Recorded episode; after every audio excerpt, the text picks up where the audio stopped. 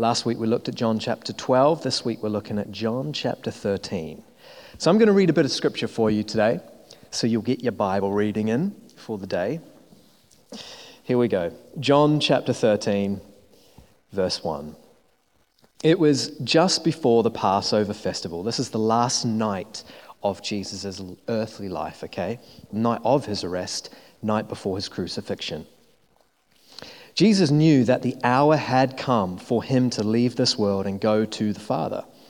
Having loved his own who were in the world, he loved them to the end. The evening meal was in progress, and the devil had already prompted Judas, the son of Simon Iscariot, to betray Jesus. Jesus knew that the Father had put all things under his power and that he had come from God and was returning to God. So he got up from the meal took off his outer clothing, and wrapped a towel around his waist.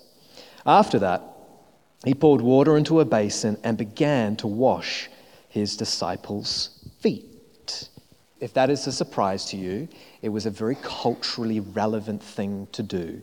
They would wear sandals. Obviously, their feet would get really, really dirty walking around the dusty Middle Eastern streets. And when they would go into a house, they would wash their feet. And often, the lowest person of the household would be given that task to the slave, or, um, yeah, the slave, basically, if you were rich enough to have a slave. So, this is common practice. He came to Simon Peter, who said to him, Lord, are you going to wash my feet? Jesus replied, You do not realize now what I am doing, but later you will understand. No, said Simon Peter, you shall never wash my feet. Jesus answered, Unless I wash you, you have no part with me. Then, Lord, Simon Peter replied, Not just my feet, but my head and my hands as well. Jesus replied, Those who have a bath need only to wash their feet. Their whole body is clean, and you are clean, though not every one of you. For he knew who was going to betray him, and that was why he said not everyone was clean. When he had finished washing their feet, he put on his clothes and returned to his place. Do you understand what I have done for you? He asked them. You call me teacher and Lord, and rightly so, for that is what I am. Now that I, your Lord and teacher, have washed your feet, you should also wash one another's feet. I have set you an example that you should do as I have done for you. Very truly, I tell you that no servant is greater than his master, nor is a messenger greater than the one who sent him. Now that you know these things, you will be blessed if you do them. This text goes on, and in this scenario, they are having dinner, they are having the Last Supper. Jesus calls Judas out as a betrayer and basically says to him, Go and do what you must do. But the disciples didn't understand what Jesus was talking about because he was the money changer or the banker of, you know, the ministry of Jesus. Um, they thought he had to go and, you know, sort out some of the finances. Um, and so he, he takes off. And now listen to this. We're going to jump back into it, just a few verses. It says here, when Judas had gone, Jesus said, Now the Son of Man is glorified. It's almost like there's a weight off his chest, isn't there? And now God is glorified in him. If God is glorified in him, God will also glory the Son in himself and will glory him at once. Sorry, there's a lot of glories in there, isn't there? You need to stop and think about that a little bit, but we're not focusing on that tonight. Friends, I will be with you only a little longer. You will look for me, and just as I told the Jews, so now I tell you where I'm going, you can't come. And now, this is where I want to get to. A new command I give you, not an old one, a new, a new promise, a new covenant, a new testament, a new way, a new era, a new command I give you. Love one another as I have loved you so you must love one another. By this, everyone will recognize that you are my disciples if you love one another. Let's pray, and then we're going to get into it. Father, we thank you for your word. We thank you that it is a lamp unto our feet and a light unto our path.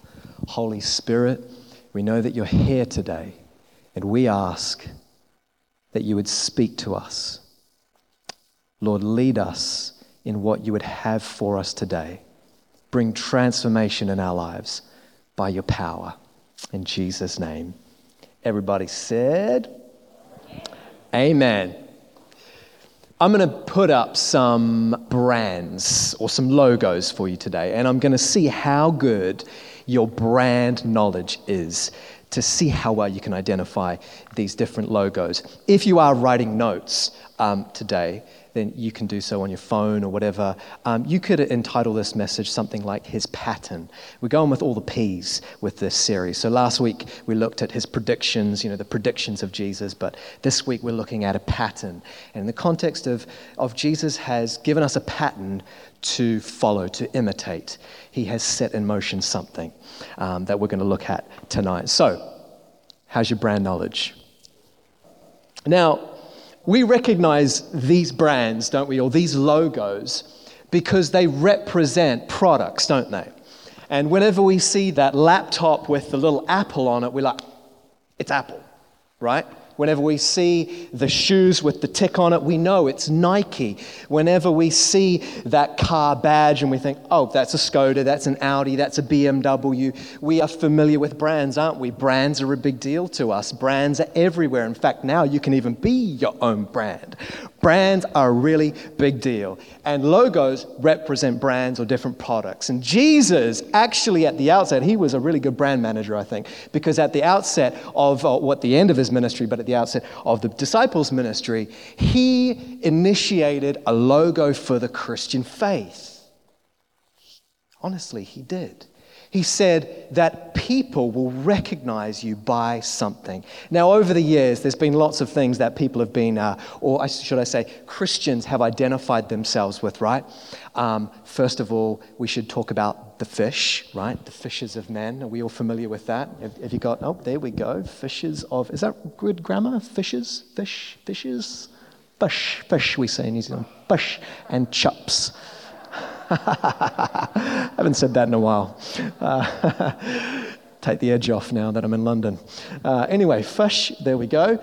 Um, disciples used to draw it in the, in the ground. They used to paint it on the sides of their houses to identify themselves as, yeah, we're, we're, we're with him, we're Christians, fishers of men. Another one, more recent times, is the bumper sticker. It's classic, isn't it? Especially in the south of America. Do you follow Jesus this close? That is a genuinely good bumper sticker, though. That is, everyone needs one of those. Um, and, and finally, I think the cross has become a big deal, hasn't it? I mean, gangsters, are, I mean, there's all types of people who wear the cross and get it tattooed all over them to represent identifying with Jesus in some way. Of course, there's the WWJD bracelet. You know, we get that out while we're having a little meeting or something give it a little wave to people and signal, oh, I'm a, I'm a Christian, you know, kind of thing. We got all these ways of identifying ourselves as Christians, don't we? However, Jesus didn't say that we should be identified by any of these things. There was one defining characteristic that Jesus said, all men will recognize this and know that you belong to me. The defining characteristic for the Christian faith is our love for one another. You could say that love is the logo of the Christian faith. Not the cross, not the fishies, not the bumper stickers, not even that cool SPS logo, but love be the logo of the Christian faith. Jesus said, When people see the way in which you love one another, they will recognize you as belonging to me. That logo, when they see that demonstrated, they'll be like, oh, it's them. Love is the greatest advertising campaign for the Christian faith, isn't it? We don't need no agencies. We just got to love one another, right? In recent times, it's probably safe to say that the church is not necessarily known for its love, is it? It's probably known more for its division, more for its disagreements, and more for its, I guess, judgment of others. Tertullian was a, an early church um, father. He was a, a, brilliant theologian, a church leader. Um, he lived in about uh, 150 AD, so a generation after the apostles. And uh, he was a historian, commentator of his times. And when the Romans and the Greeks saw how the Christians interacted with one another and how they did life, they remarked, Behold how they love one another. It was demonstrably visible. It was, it was there. The logo of the Christian faith was in action in the early church, and people noticed it. And Tertullian, he records this in his writings. However, as I said in recent times, it, the church is probably not so much known for our love for one another. And there's been misunderstandings and perceptions created and all of that. And that has led us to disunity rather than unity. But God, He wants the church and His people to be in unity together, doesn't He? Famous, uh, again, a famous uh, theologian called Saint Jerome who translated the corpus of the New Testament, which was written in Greek. He translated it to Latin. And he wrote a commentary, sort of, you know, when you, when you look at a scripture and then you write, I think this is what it's trying to say, you know, a commentary. And in his commentary of Galatians chapter 6, verses 10, he gives this amazing story. And in this, the story had been handed down through the generations. I think he was, he was about fifth or sixth century. And um, he tells a story of John, the apostle, as an old man, who they say was in Ephesus when he was a very, very old man about to die. They say he's buried in Ephesus. Um, um, St. Jerome tells a story that the young men at the end of the church meeting used to carry him in and put him in front of all the people because he couldn't walk, he was too frail. And um, he would just offer them this last word of encouragement before everyone would go out into their day to day lives. And he would say, Love one another. Young men would pick him up, take him out. Same thing would happen next week. Same thing again, and again, and again, and again, and again. And the young men, they grew really tiresome of his repetitive, you know, encouragement. They were like, Don't you have anything else to say to us? Isn't there something like better, something deeper, something, you know, you know, you were with Jesus and you, you really knew him. Tell us something more. And he said this this is his little punchline here. He said, I say these things because it is our Lord's only command. And if we do only this, then that is enough. It was his only command. Do you recognize me? I was thinking today, even, do people recognize me as being a Christian or as belonging to Jesus because I say I'm a Christian? Because I have skinny jeans, you know, the new church thing, you know? And I wear a fedora. oh dear. Or do they recognize me because of my love and how I demonstrate that love to others? That has got to be the thing that people recognize us by our love for one another. A new command I give you, Jesus said, not an old a new command I give you. We don't live by the Old Testament. This is not Mosaic law. This is New Testament Christianity. This is new covenant. This is new promise. Jesus says, I have a new way of living. I have a new life on offer. I'm going to the cross. I'm going to rise again, and I'm fulfilling the law, and I've got something entirely new for you. Remember the old command? In Leviticus chapter 19, it says, love your neighbor as yourself. Now, in, in saying this is a new command, Jesus changes two things in the, in the wording of this command. He says, Love one another. The old, the old command said, Love your neighbor. Jesus says, Love one another. He changes the object, the recipient of the love. Now, this was interesting because um, there was, I think it's uh, around Luke chapter 10, where there is a, a, teacher of the law who comes to Jesus and he tries to entrap Jesus. Um, he is trying to, to get something on him. And Jesus is a young man, he's only 32 years old, something like that. Teacher of the law is much older. They're trying to get some dirt on Jesus so that they can you know, basically get him out of the way because he's got so much popularity and all this type of thing. And so he comes to him and he says, Hey, great teacher, uh, what are the two best commands or greatest commands in the, or in the Old Testament or in the Mosaic Law, should I say? And Jesus says, Love the Lord your God. He replies to the question. He says, Love the Lord your God with all your heart, mind, soul, strength, and whatever. And then, second, he says, Love your neighbor as yourself. And then, and then I think Luke records that the teacher of the law tries to justify himself by saying, So who is my neighbor? And this is where Jesus offers the amazing parable, the Good Samaritan. Basically, your neighbor is your enemy. That's who your neighbor is. Because what happened in those times is that the Pharisees, the Sadducees, the teachers of the law, they would justify who their neighbor was and who their neighbor wasn't. It was very convenient for them to do that. It's like, oh, Joe's my neighbor because I live with Joe, but Mark's not my neighbor because I don't live with Mark or I don't live next to Mark, you know, kind of thing. So you could play with that. You could justify who was your neighbor and who wasn't your neighbor. And so Jesus redefines who we are to demonstrate our love to in this scripture. He says, not your neighbor, he says, love one another.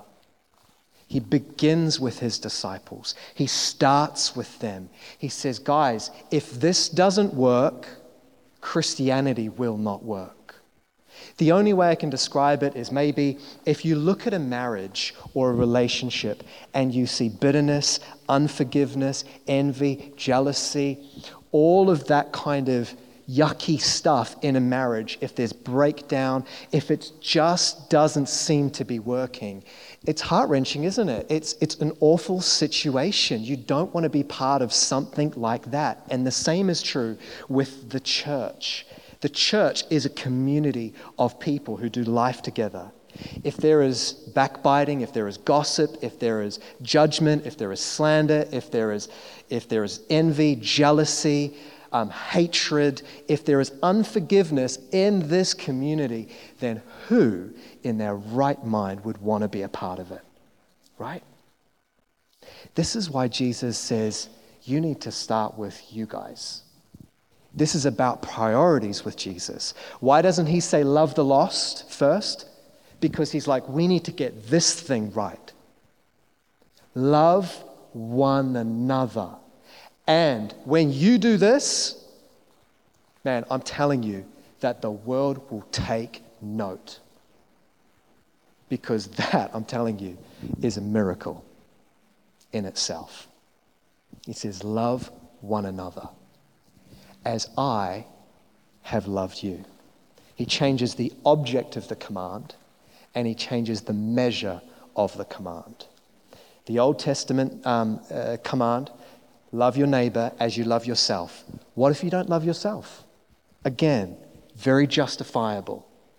If I don't love myself, then does that give me the right to treat others badly? Does that give me the right to not forgive if I don't forgive myself? Does that give me the right to disrespect others if I disrespect myself? What if I don't love myself?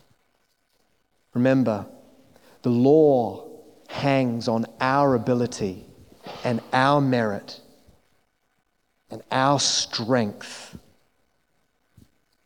to fulfill it. Christianity is entirely different. It operates on a separate foundation. Christianity points to Jesus. and says, I can't do this, but you can. You've done it, and you can do it through me. Jesus, in this command, is not, is not pointing the finger back to us and saying, Love according to your own love, love according to your own capacity, love according to your own merit and strength and ability. He says, No, love as I have loved you. He points to himself and he says, The only way this can work is if you look to me. You'll never make it on your own. Christianity is impossible. Isn't that encouraging word tonight? It's absolutely impossible. You will never live up to the demands of the Christian faith. You will never do it in your own strength. It's absolutely impossible. In fact, grace pulls us higher than the law. It does. Remember what Jesus said. He said, The law says this don't commit adultery, but I say if you lust in your heart, you've already done it. He said, Oh, the law says don't commit murder, but if you hate, then you've already done it. The law says tithe, but Jesus says to the rich young ruler, Go and sell all that you have, follow me, and then you will be perfect. Grace demands a higher standard, it pulls us up. It is absolutely impossible for you to live as a Christian in your own strength, merit, and ability. You cannot do it. This is why we need the power of God in our lives. The Holy Spirit was sent by the Father. Jesus said to his disciples when he was leaving them, Don't do anything until my Holy Spirit has been sent from my Father, until you receive power from on high. You will not be able to live according to this Christian faith in your own ability. He says, Don't go anywhere. Wait until you receive power. I have this iPad and I get so frustrated about the battery. I mean, does anybody else get frustrated about the battery? I mean, my iPhone, I think I charge it five times a day just to keep it, you know, going. Get my charger, plug it into the socket, get some juice in it, charge it up so I can, you know, use it, so I can actually do something decent with it. I don't mean to cheapen the Holy Spirit, but the Holy Spirit is that charger for the Christian life. He powers the Christian life, He charges it, He equips it. We cannot do it without Him. He regenerates, He transforms, He empowers the Christian life. We can't do it without Him. So we look to Jesus. How do we live according to this command? New command I give you love one another as I have loved you. In this way, all men will recognize that you are my disciples. It's impossible, Jesus. It's impossible. How? How? How? How? How do I forgive? How do I release bitterness from my life? How do I not envy? How do I not? How? He says, Look, look to me. He says, firstly, love according in the same way that I have loved you. Look to my love. When you consider that you have been forgiven, it helps you in turn to forgive.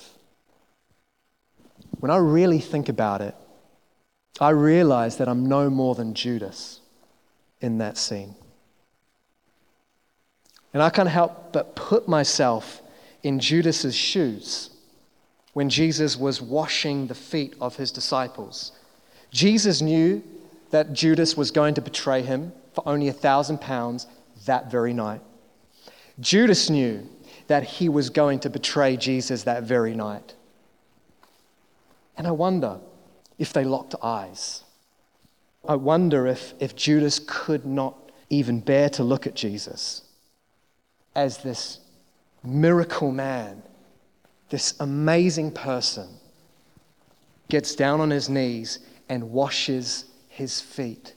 Can you imagine what that would have felt like?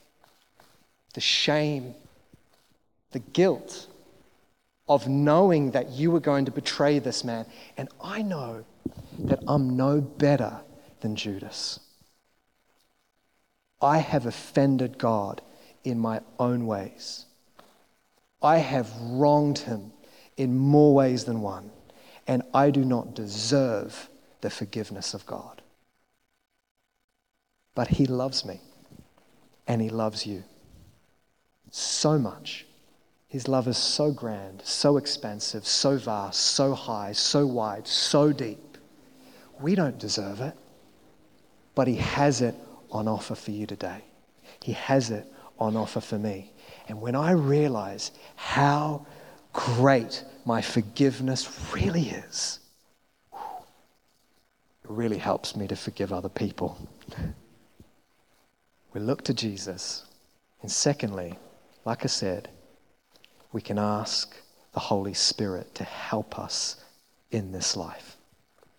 I remember when I was 17 years old and um, I was sort of on a journey with faith, but I was more positive with God at that point in my life. And I was on holiday, I was on a beach, I was at a bonfire, and there was this kid at this bonfire, and he was sitting around talking to a couple of my friends. And honestly, like he looked homeless, he was gothically um, dressed, and everything about him just irked me. Um, he was very outspoken about his sexuality. He was gay. And he, um, he was talking about how the church uh, couldn't accept him and judged him. And he was just full of anger. And I remember in my heart looking down at him and thinking, oh. It was one of the clearest moments in my life that I have heard God speak to me.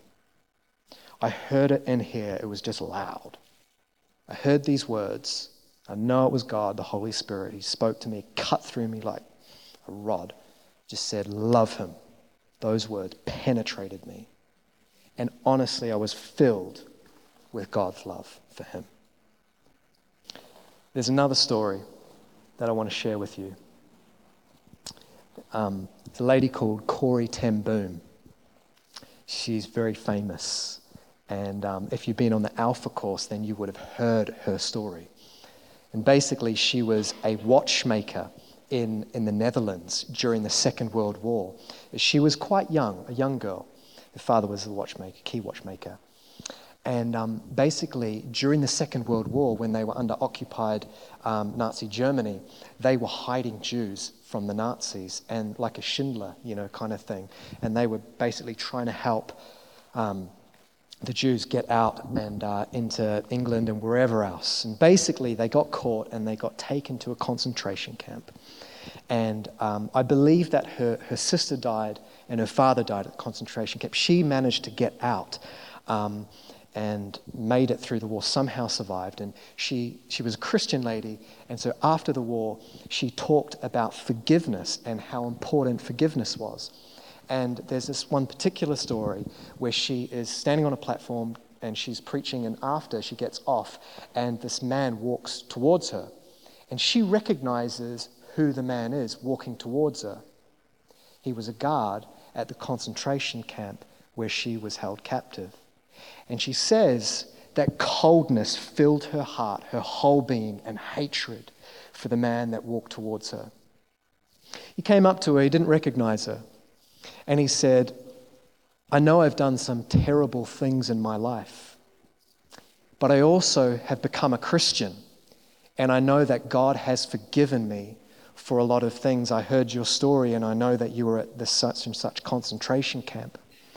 And I'm wondering, or rather, I'm seeking forgiveness from someone who I cause so much pain to. In Corrie Ten Boom, she puts it like this In that moment, I could not forgive that man. I couldn't forgive him. I was filled with so much hatred towards that man. I saw my sister suffer under his brutality and cruelty. And I hated him. I hated him. I hated him. And then I asked God, help me. And she says that she looked inwardly and considered her own forgiveness. And when she considered her own forgiveness, she says it was like warmth came over her whole body and the love of God filled her. And she took his hand, kissed his hand, and was able to forgive that man. She says famously, I could not forgive that man, but God could. And God forgave him through me. I was able to forgive him through the power of God. You have not touched the ocean of God's love, she says, until you have forgiven your enemies. And this is the kind of love that God is calling us to today. A new command I give you love one another as I have loved you. And by this, all men will recognize that you, you belong to me. You're one of mine. Love is the greatest advertising campaign for the Christian faith.